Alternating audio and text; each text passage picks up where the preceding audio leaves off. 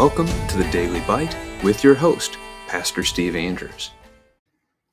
Today we get to study together Isaiah chapter 42.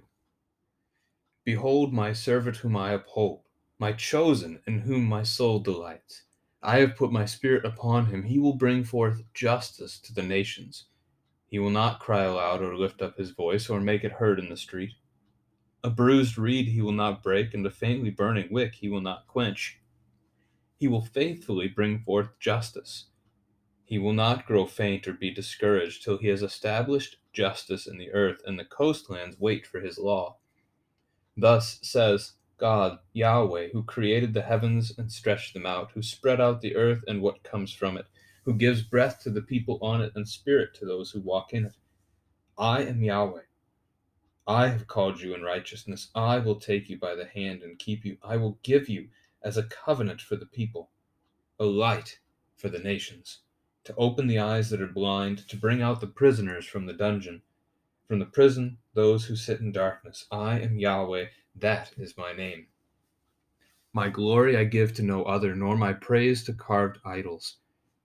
Behold, the former things have come to pass, and new things I have now declared. Before they spring forth, I tell you of them. Sing to Yahweh a new song, his praise from the end of the earth. You who go down to the sea and all that fills it, the coastlands and their inhabitants. Let the desert and its cities lift up their voice, the villages that Kedar inhabits. Let the inhabitants of Sela sing for joy. Let them shout from the top of the mountains. Let them give glory to Yahweh and declare his praise in the coastlands. Yahweh goes out like a mighty man, like a man of war, he stirs up his zeal. He cries out, he shouts aloud, he shows himself mighty against his foes. For a long time I have held my peace. I have kept still and restrained myself. Now I will cry out like a woman in labor. I will gasp and pant. I will lay waste mountains and hills and dry up all their vegetation. I will turn the rivers into islands and dry up the pools, and I will lead the blind in a way that they do not know. In paths that they have not known, I will guide them. I will turn the darkness before them into light, the rough places into level ground. These are the things I do, and I do not forsake them. They are turned back and utterly put to shame, who trust in carved idols, who say to metal images, You are our gods. Hear, you deaf, and look, you blind, that you may see. Who is blind but my servant, or deaf as my messenger whom I send? Who is blind as my dedicated one, or blind as the servant of Yahweh? He sees many things, but does not observe them. His ears are open, but he does not hear. Yahweh was pleased for his righteousness' sake to magnify his law and make it glorious. But this is a people plundered and looted. They are all of them trapped in holes and hidden in prisons. They have become plunder with none to rescue, spoil with none to say, Restore. Who among you will give ear to this? Will attend and listen for the time to come. Who gave up Jacob to the looter and Israel to the plunderers? Was it not Yahweh, against whom we have sinned, and whose ways we would they would not walk, and whose law they would not obey? So he poured on him the heat of his anger and the might of battle. It set him on fire all around, but he did not understand. It burned him up, but he did not take it to heart. This is the word of the Lord over the last couple of decades, the last few generations in the church, we've come up with maybe that's not even the right way to say it, but we've come up with this new name that we call Jesus. We call him Israel reduced to one. I don't actually know the full history to know when that title was first declared of Jesus, but it is a good title. It's a helpful way to think of it. Jesus we talk about him as our substitute sometimes, and that language fits this conversation as well. Jesus did everything Israel was supposed to do. Jesus lived the life of perfection that was demanded and expected of us that we had failed to live. Jesus did it all that he might take our place on the cross, that he might take our sins upon himself. He lived that life for us. Born, circumcised, baptized, obeying the law, going to the temple, I mean, we could we could list many things that Jesus does that connect and parallel to various events in the history of God's Old Testament people. He is Israel reduced to one. The whole nation of Israel, all of God's people, reduced into just this one man. He is God's representative here on the earth, his perfect one. As a New Testament church, we then rejoice because it's almost like a, an hourglass as you think of the sand funneling through that one central point, just one little bit gets through a time, but then it comes out the other end and expands again. You could also look at it like a bow tie. Big on, on the one side, funnels into the little ball in the middle, and then comes out again on the other side. So you have the Old Testament church, the people of Israel, you have Jesus, and then you have the New Testament church, the Christians, like you and me. And this is this wonderful picture and it's going to be the picture that we see throughout this chapter. And it's a picture that we see really with what's called the servant songs in the book of Isaiah. This is the first of four. This servant is a reference to God's people, to Israel. And yet, at some points, that's going to be the nation of Israel, and at other points, it's going to be this Israel reduced to one. Jesus, the Messiah. And we see both of those right here in chapter 42. So we're going to be looking at that. Now you've got four different servant songs that show up. Chapter 42 here, verses 1 through 6. You have it again, chapter 49. I believe it was verses 1 through 4 there. It's in chapter 51 and then chapter 52, 53. So we're going to be seeing those servant songs over these next two weeks together. These are very specific prophecies that teach us about Jesus, about the Messiah who would come and save his people. In the end of this chapter, we're going to see God refer to his servant, and there it's instead going to be a clear reference not to Jesus, but instead Israel, the people who were, were supposed to be faithful but failed to do so. So we're going to see both. Um, and you continue to see both reference with the servant in the chapters to come as well. All right, so we're going to look at the text, and again, this begins right at the beginning. This this servant song is right at the top of the chapter. Behold, my servant whom I uphold. So God is pointing us, Yahweh is pointing us to look at Jesus, in whom my soul delights. You might remember that phrase that God speaks both at Jesus' baptism and at the transfiguration. This is my beloved Son, with whom I am well pleased. His Spirit is upon him. We think of Jesus' baptism, the Spirit descending like a dove upon him, that he would bring forth justice to the nations. Well, how did Jesus accomplish justice for the nations? With his death on the cross, as he forgives our sins, gives us the justice we did not deserve. Verse 3, you get the idea that he would not break the bruised reed or quench or snuff the burning wick. This is a reference to him caring for all people, um, even the weak, even the lowly. And we know from Jesus' New Testament ministry, especially the weak and lowly, that he cared for, because they were the ones who received his teaching. Many of those who thought they were strong on their own right rejected Jesus. And so you get his conversation about it is not the, the healthy who need a doctor, but the sick. None of us are actually healthy.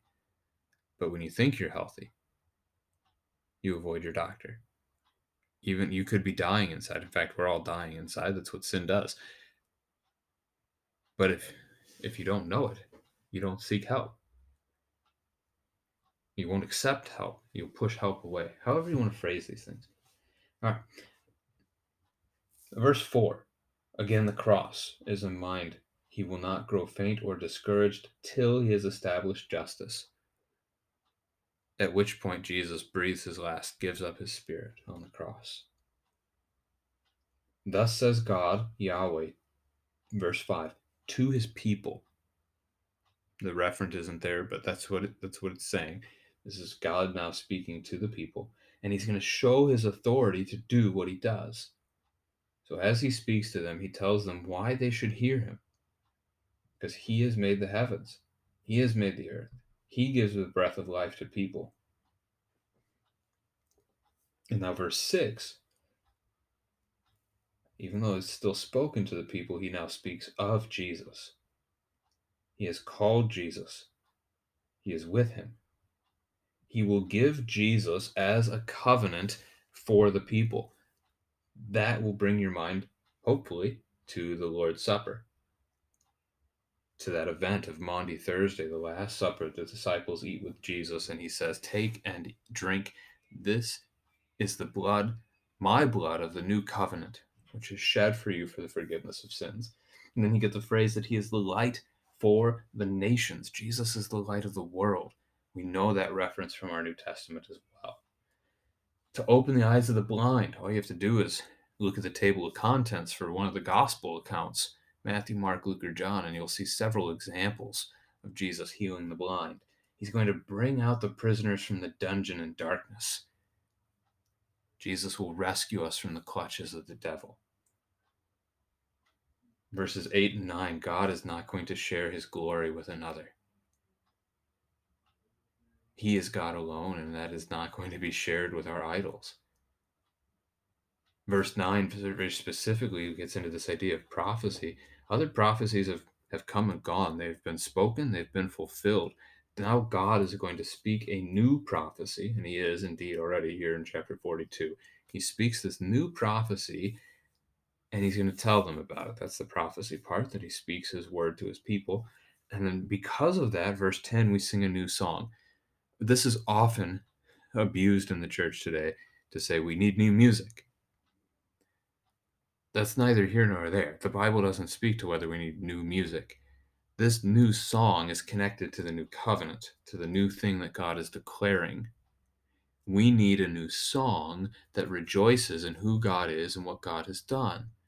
So, yeah, I mean, if we want to apply this verse appropriately to today, if God has done a new thing for us now, yeah, let's write a song about it. Let's write a song that tells the next generation why we know that God is is for us, why we know that he loves us. so new music is not necessarily bad or wrong, but this verse just doesn't connect to it the way that you'll typically hear this verse get used uh, within our context. God has done a new thing. He has declared a new thing by delivering us from our sin and from death through the blood of Jesus Christ on the cross. That's what our new songs are about. And we've been doing that for 2,000 years. Got lots of good ones, thankfully. Verse 11 Why are the cities and the deserts lifting up the voice? Because they've been redeemed. Kedar and Sela, which we've seen, these are locations of Arabia. Kedar we saw in chapter 21, we saw Sela in chapter 16. So these are places off into the distant east, Arabia, again, uh, way out, away from God's people. This is, a, again, that glimpse, and we've seen it a few times already in, in the book of Isaiah, that the gospel message is going to be for all peoples. The work of this Israel reduced to one will be for all peoples. Jesus' salvation on the cross is for all. Let them shout, let them give, let them declare. God is welcoming them in to be a part of what God's people do. Now, verse 13 mentions that God is mighty against his foes. This could be a good question to talk about with your children. Who are God's foes? Who are his enemies? You could certainly name sin, death, and the devil. Those are the big three that we talk about as the church so often. We can also talk about sinners per se, the, the wicked nations that we're looking at in this context, like Assyria and Babylon and, and so forth. Um, but primarily it's sin, death, and the devil that we want to look at as we have a conversation like that. Verse 14 God has been patient for a long time. Uh, and in that patience, he has allowed sinners to boast. He has allowed them to idolize instead of worshiping him. This is then contrasted in the, the second part of the verse as he cries out with intensity, with pain, gasping and panting. And that will hopefully bring your mind to the cross again of Christ. Um, that Jesus cried out, that he breathed his last, exhausted again. We saw that Verse 4 He will not grow faint or be discouraged till he has established justice in the earth. So these references to the Messiah and what he would do for us coming up again and again. Verse 15 and 16 God is going to remove obstacles in order to lead the blind. Just as we see John the Baptist, uh, the rough places into level ground, also in verse 16 here, we see John the Baptist removing obstacles that people might see Jesus. Now, Jesus, as God, is removing obstacles in order to do what? Where is Jesus leading the blind? He's leading them to himself. He's leading them to paradise, to salvation. He's leading them to that life that never ends and the new creation that will be made for them. I do not forsake them. The promise of, of the Lord given to you, He will not forsake you. Verse 17, in contrast, gives you then the ones that won't be saved, the ones who are truly blind because they do not see, they do not believe. Verse 18, the rest of the chapter takes that word servant and turns it around. So this is now referring to Israel. They are deaf, they are blind. This is a call to repent, a call to hear, a call to see, a call to faith. Who is blind but my servant? This is not saying Jesus is blind. This is the the the faithless Israel, not the faithful Israel reduced to one that we have in Christ. So we see a lot of things that show the lack of faith here, that they are blind, um, even though they were the dedicated one, they were the servant, they do not observe God's words, they do not hear God's words, they don't have faith. And so God, verse 21, was pleased to magnify his law. Why? Ask your children in this one too. What does the law do? Why is God pleased to magnify it? That is, to make it bigger, to focus on it, to lift up his law before the people. Why? One of the things we talk about with the law is that one of the three purposes of the law is that it kills. Or, as the Catechism phrases it, it shows us our sins. It's a mirror in that sense. And so that's a that's the picture here. God is pleased for his righteousness' sake. talking about salvation and glory, and glory is pointing to God, to magnify his law because it brings people to repent to show them their sin, to lay their sin before them, and then to show them their Savior, Jesus, that he, he will rescue them. That all fits together there. Verse 22 this people is plundered and looted, so we have exile uh, to, to Babylon. You have the pictures of sin and death as well in that. Uh, they have been plundered, none to rescue. Who will rescue them? Only God can do that. And God has. Again, on the cross, in Jesus, God has rescued us.